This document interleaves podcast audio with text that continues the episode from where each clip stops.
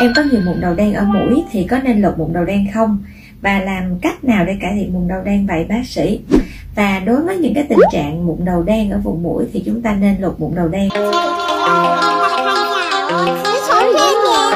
Hoặc là chúng ta dùng những cái dụng cụ hút nhờn để chúng ta hút sạch cái nhờn vùng mũi các bạn nha. Nếu như những cái tình trạng mụn đầu đen này mà nó không được lấy ra thì nó sẽ gây bít tắc và nó sẽ hình thành những cái nhân mụn to hơn. Đến một lúc nào đó nó sẽ trở thành mụn viêm. Nếu như chúng ta muốn những cái tình trạng mụn viêm này nó sẽ không còn là nỗi ám ảnh của chúng ta nữa, thì sẽ phải vệ sinh da từ lúc mà những cái chất nhờn nó tích tụ ở những cái dạng nước. Và vì vậy, những cái động tác như là hút sạch những cái chất nhờn dư thừa, chúng ta lột sạch những cái nhân mụn đầu đen là một cái biện pháp để cho chúng ta làm sạch những cái lỗ chân lông.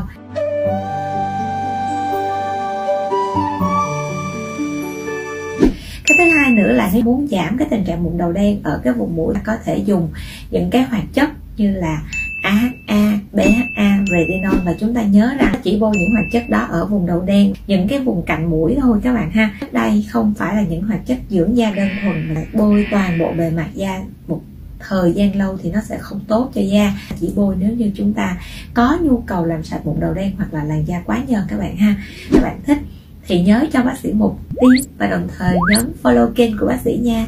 Bye bye.